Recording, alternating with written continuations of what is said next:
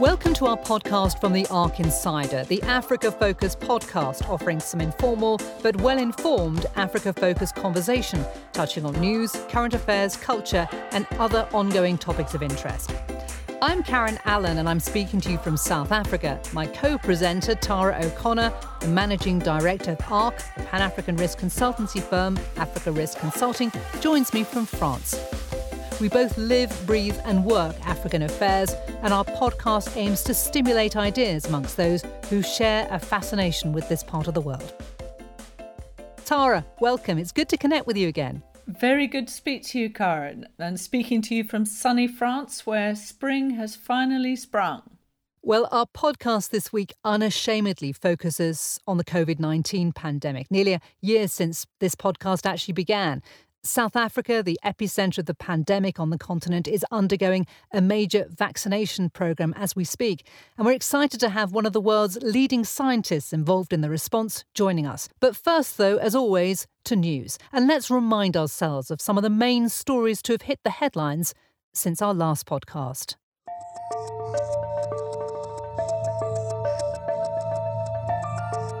We have breaking news now. News just reaching us says that a military aircraft, King Air 350, has just crashed at the Nnamdi Azikiwe International Airport in Abuja after a report. The head of Guinea's health agency has announced that Guinea is in the midst of an Ebola epidemic situation with seven confirmed cases in the West African nation, including three deaths. One student has been killed and 41 people have been abducted by a group of unidentified gunmen in Nigeria. On Tuesday night, the bandits attacked a local school in the Niger region. The UN will press the United Arab Emirates about Princess Latifa, who says she is being held hostage in a secretly recorded video obtained by the BBC. United Airlines is grounding its Boeing 777 airplanes after yesterday's engine explosion over Broomfield. Federal regulators are ordering more inspections for that type of plane with the same kind of engine that failed yesterday. And in the last few hours, we've learned Boeing itself is saying those planes shouldn't fly until inspections change.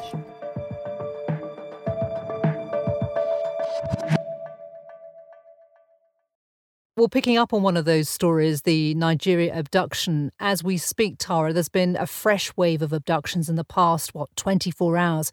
The security situation's definitely deteriorating. Armed abductions with the kidnapping of 40 people, including students from the Niger state and the northwest of the country. And add this to other recent security lapses when you might remember a bus was hijacked and 21 people were kidnapped and a raid on a village killing 11 people and abducting 20 others. It's certainly a very sinister pattern. Yes, and, and kidnapping has been a growing problem in Nigeria. It really picked up in about the, in the mid 1990s, but this kind of mass kidnapping is becoming more frequent in many parts of the country. And these kidnappers have become more indiscriminate, abducting villagers who've got little money to pay them um, but really, it's a, a, means of putting pressure on the government because the governing authorities in recent cases have been paying off and been paying ransoms. And we can expect more of this, unfortunately, as the country gets pushed greater into poverty through the effects of COVID 19. Yeah, Let's move on to Zambia. It's got elections uh, on the horizon in August, and its economic situation is deteriorating dr- dramatically. Tell us more, Tara. Well, you know, Zambia's debt situation has become extremely problematic and it's having all sorts of adverse effects on the business and economic environment with uh, the currency collapsing and really the government is doing very little to get the economy back into uh, onto the straight and narrow as it were. So it's called on the G20 for help with its debt and if you remember, Zambia is the first country, first African country that actually missed a payment on a Eurobond in November, and the first African country to default really on its uh, on its debt.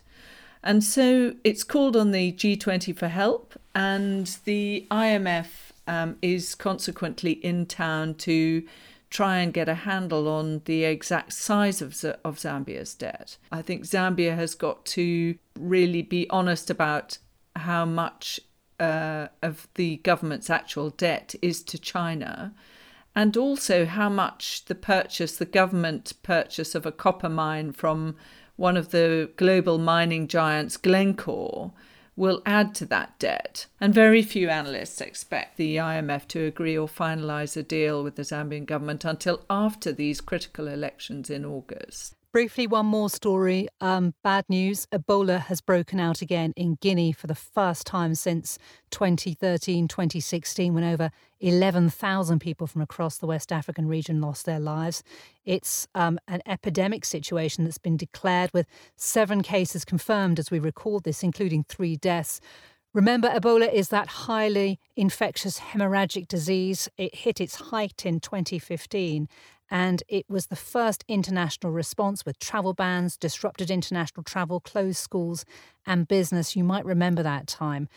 Much of West Africa was disrupted, but there is a little bit of good news on this because some 11,000 Ebola vaccines are to arrive in Guinea's capital, Conakry, within the next few days, um, with a vaccination campaign expected to start within four days of the outbreak. So by the time this podcast goes out, those health workers will be going from village to village being able to vaccinate the people. That was a very, very different picture to what we saw back in 2013. Absolutely, and it marks one of the lessons learnt from the original Ebola outbreak and quite a remarkable, remarkable speedy response.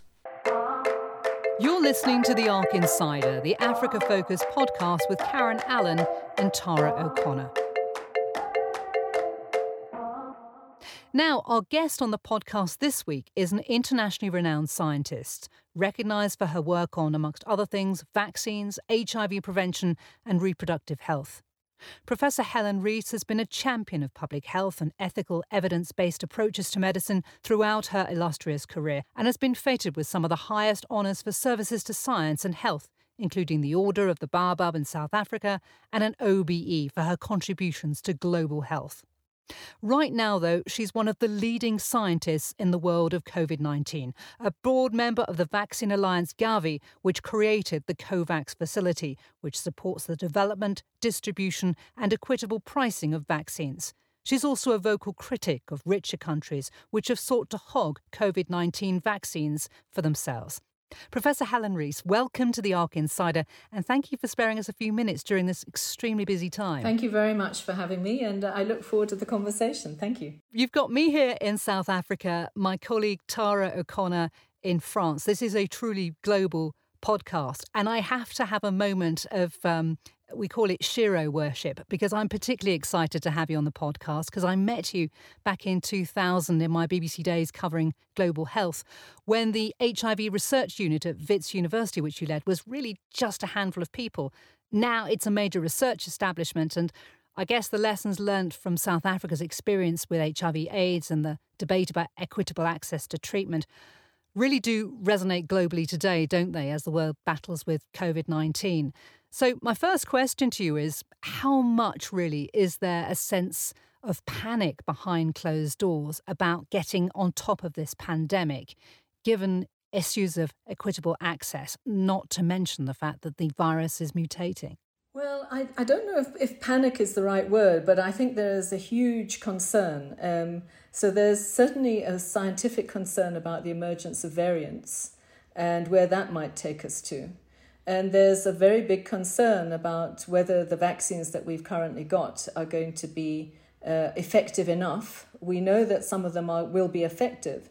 We think that many of them won't be as effective against the variants that we're seeing in, that emerge from South Africa um, compared to the original virus that they were designed to, to prevent and protect against. Uh, so, so I think that that is a concern. And I think a different kind of almost category of concern is this issue of access to vaccines. Um, because until very recently, the African region had virtually no vaccines, and yet, you know, tens of millions of vaccines have been rolled out in, in rich countries. So, so that is a political concern, it's an activist concern, it's a civil society concern. the parallels with the HIV AIDS debates about access to medicine, you know, are there for, for everyone to see. Certainly, certainly. And it's interesting that, in fact, in terms of civil society mobilization, both globally and here in South Africa, it has uh, quite a lot of that uh, mobilization has come from um, people who are also HIV AIDS ex- activists as well, because mm-hmm. uh, they mm-hmm. have historically been some of the most vocal, well organized, and effective lobby groups they form themselves into large uh, regional and global networks now so that they can start to demand for vaccines, but also start to explain vaccines to communities who have you know varying degrees of acceptance and confidence versus concern. I just wanted to get your view, given the fact that historically there'd been this uh, suspicion about big pharma, if you like, and the, the profit motive for developing um, treatments in the case of HIV/AIDS, now vaccines. Um, there's a proposal at the World Trade Organization, which is backed by South Africa and India, to waive patent restrictions on the manufacturing of more vaccines. The argument being that if you drop the patents, um, you can build on the existing capacity, you can increase um, production and manufacturing, and basically get more um, vaccines into the system more quickly. Is that an oversimplification? Well, as you say, if we go back to the days of HIV, uh, we had no access. We had no access to antiretrovirals, they were far too expensive.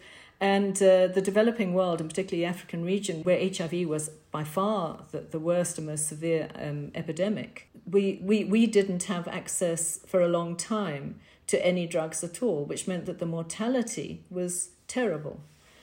And as a result of that, the pressure that was brought to bear on the pharmaceutical industry meant that certainly some com- companies um, started to share their intellectual property, started to um, lower prices, to look at tiered pricing, and so on.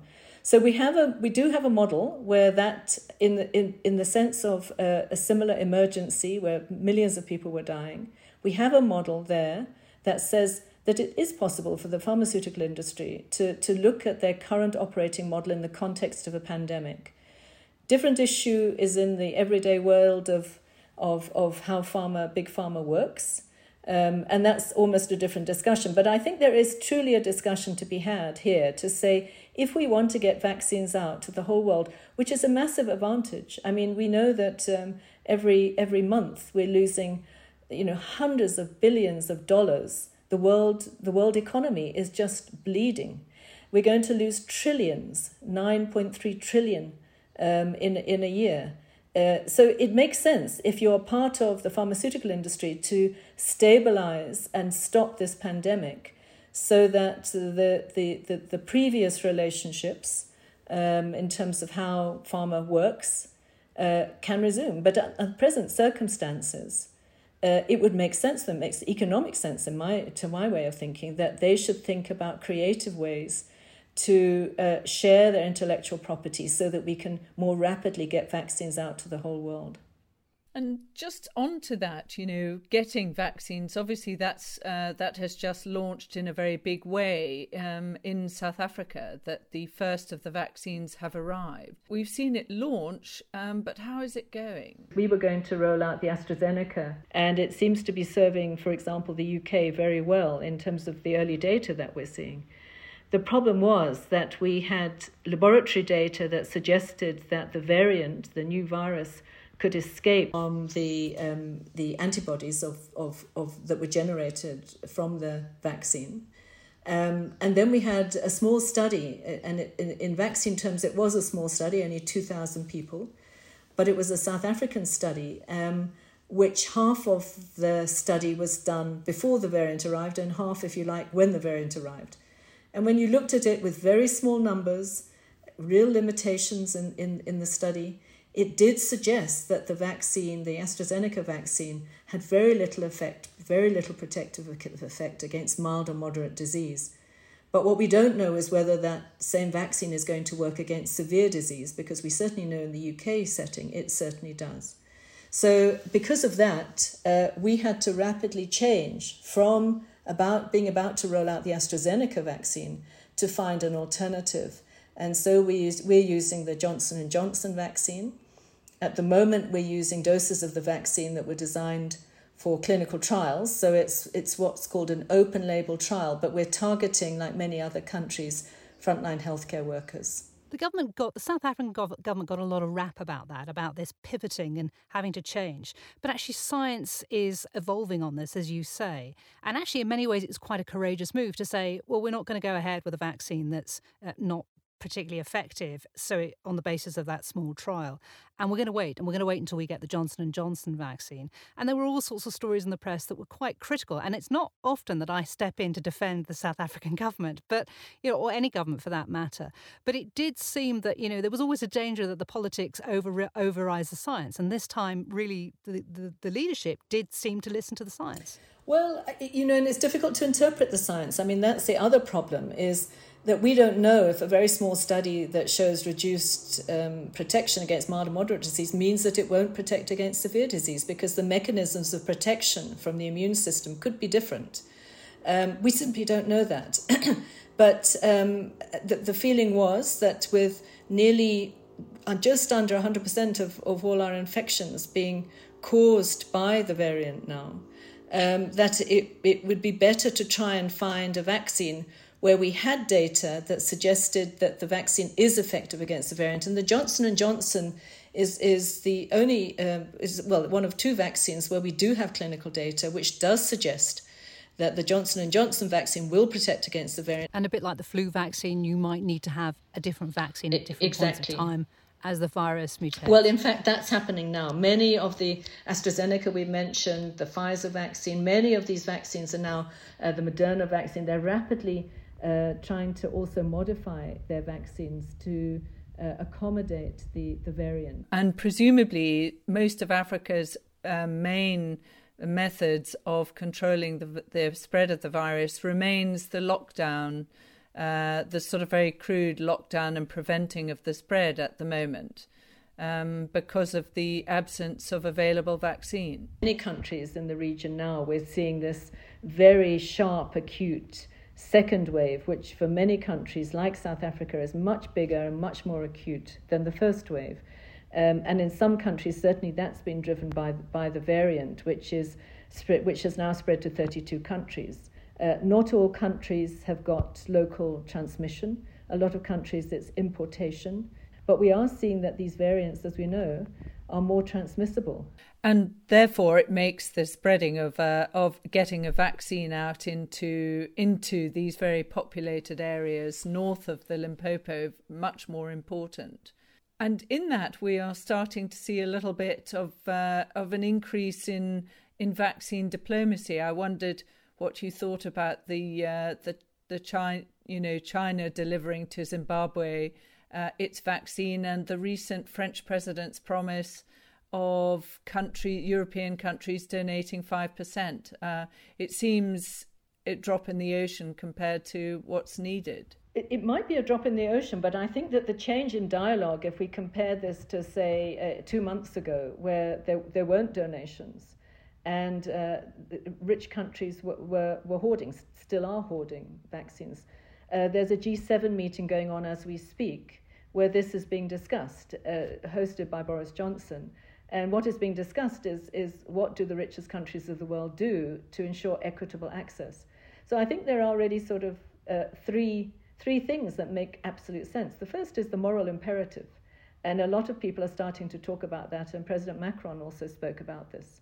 Um, and the, um, the, the DG of WHO talked about this being, uh, you know, just morally indefensible to let huge swathes and huge populations of the world not have access to vaccines while other countries are vaccinating everyone, everyone, including people at extremely low risk of severe disease.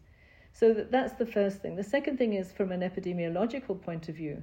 Uh, if no, no country will ever be able to, to, to protect through vaccination 100% of its citizens. Some people will refuse, others won't be able to have the vaccine, and none of the vaccines are 100% effective, even the best of them.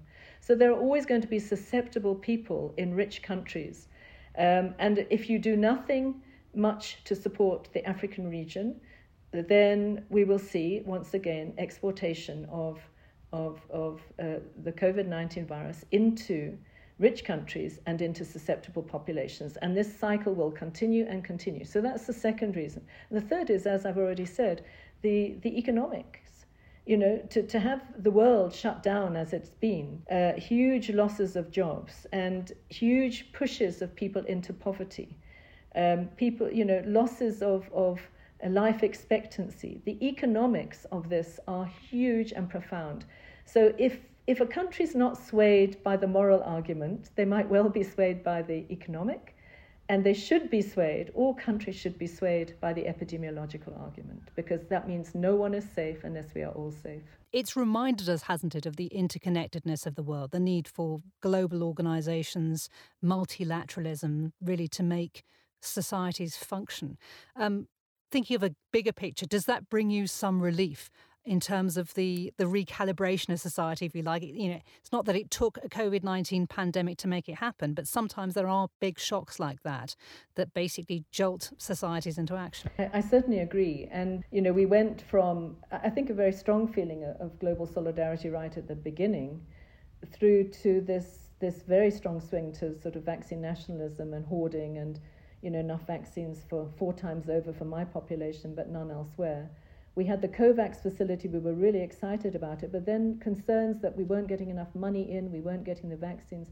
But now I think there is a recalibration. COVAX has, as we sit here, has just received $4 billion from the White House. It's got 1.1 billion vaccines, uh, the Novavax vaccine. Um, we've got the G7 talking about what they're going to do. I think China's actions of donating vaccines have shaken shaken, you know, the global world order a bit up to say, you know, that there's also that. Perhaps that's the fourth thing, you know, the the trade war. People are talking about a, a, vac- a vaccine arms yes, race almost yes, emerging yes. between and, and, and, what, and what that can be in terms of buying goodwill. Um, uh, so, mm-hmm. so I think that's a you know a fourth consideration that, that that's obviously at play, and as I say, um, President Macron also made reference to that. So I think that we we're entering a new era where that loud voice and demand I think has begun to be heard and hopefully will pay off. But we have to do this rapidly. We've got to get vaccines out into the African region rapidly. Otherwise, you know, some of the estimates, the way that we were looking at things a few months ago, were that, you know, some countries would never, ever have enough COVID vaccines for their populations. Um, and that is, you know, with a, with a virus that's as clever um, and as vicious as the COVID 19 virus, we, we, we can't allow that to happen because then we are going to be sitting with a pandemic for years. In many parts of, of Africa, there is a weak regulatory environment for medicines, and there's a huge market for fake treatments, fake pills, fake vaccines as well. The World Health Organization estimates that uh, there's a market for falsified medicines that could be up to 15% of the global pharmaceutical market. So, with such weak regulation, how do you make sure that the continent um, is protected from fake drugs, fake medicines, fake vaccines in this time of need? One of the portfolios I hold is that I chair the South African Health Products Regulatory Authority, which is the drug regulatory authority uh, for South Africa. Um, so I, I, think there are a couple of things that are encouraging. One of them is that um, over the last, I would say, 15 to 20 years, um, but, but certainly in the last 15 years, we've seen a real strengthening of African regulatory authorities, drug regulatory authorities. We also saw the establishment, particularly after the Ebola outbreak in West Africa, of um, a coalition of drug regulatory authorities led by the World Health Organization called AVAREF. That was very important during the Ebola outbreak because they collectively reviewed things like vaccine trials um, amongst all the affected countries. So we've got much more of a framework of uh, so, so, uh, regulatory support, sharing of information, etc. Um, and much more of a recognition, I would say, politically, of the importance of drug regulatory authorities. So that's the good news. And there's a lot of work going on behind the scenes in the African region between regulators now, as we speak, around COVID vaccines, therapeutics, and so on. So that's, that's encouraging. But what you said is true. Uh, when you have a pandemic, you have the good guys and the bad guys, and the bad guys are out, frankly, to exploit. And we've seen this with the protective gear, um, we've seen it with um, shoddy oxygen uh, machines, we've seen it with diagnostics. So, and we've heard reports, for example, recently in the last week in China of arrests being made of people making fake vaccines. So, you, we are definitely going to get people attempting to make fake or counterfeit products um, and import them into countries with weaker regulatory systems. So, this is something that we're that we, we at the moment what we're tackling is providing uh, preventing um, obstruction to the, re- the, the registration of, of vaccines. So we're trying to support all the regulators to fast track vaccines, to fast track clinical trials. That's the priority now. But I think you're quite right.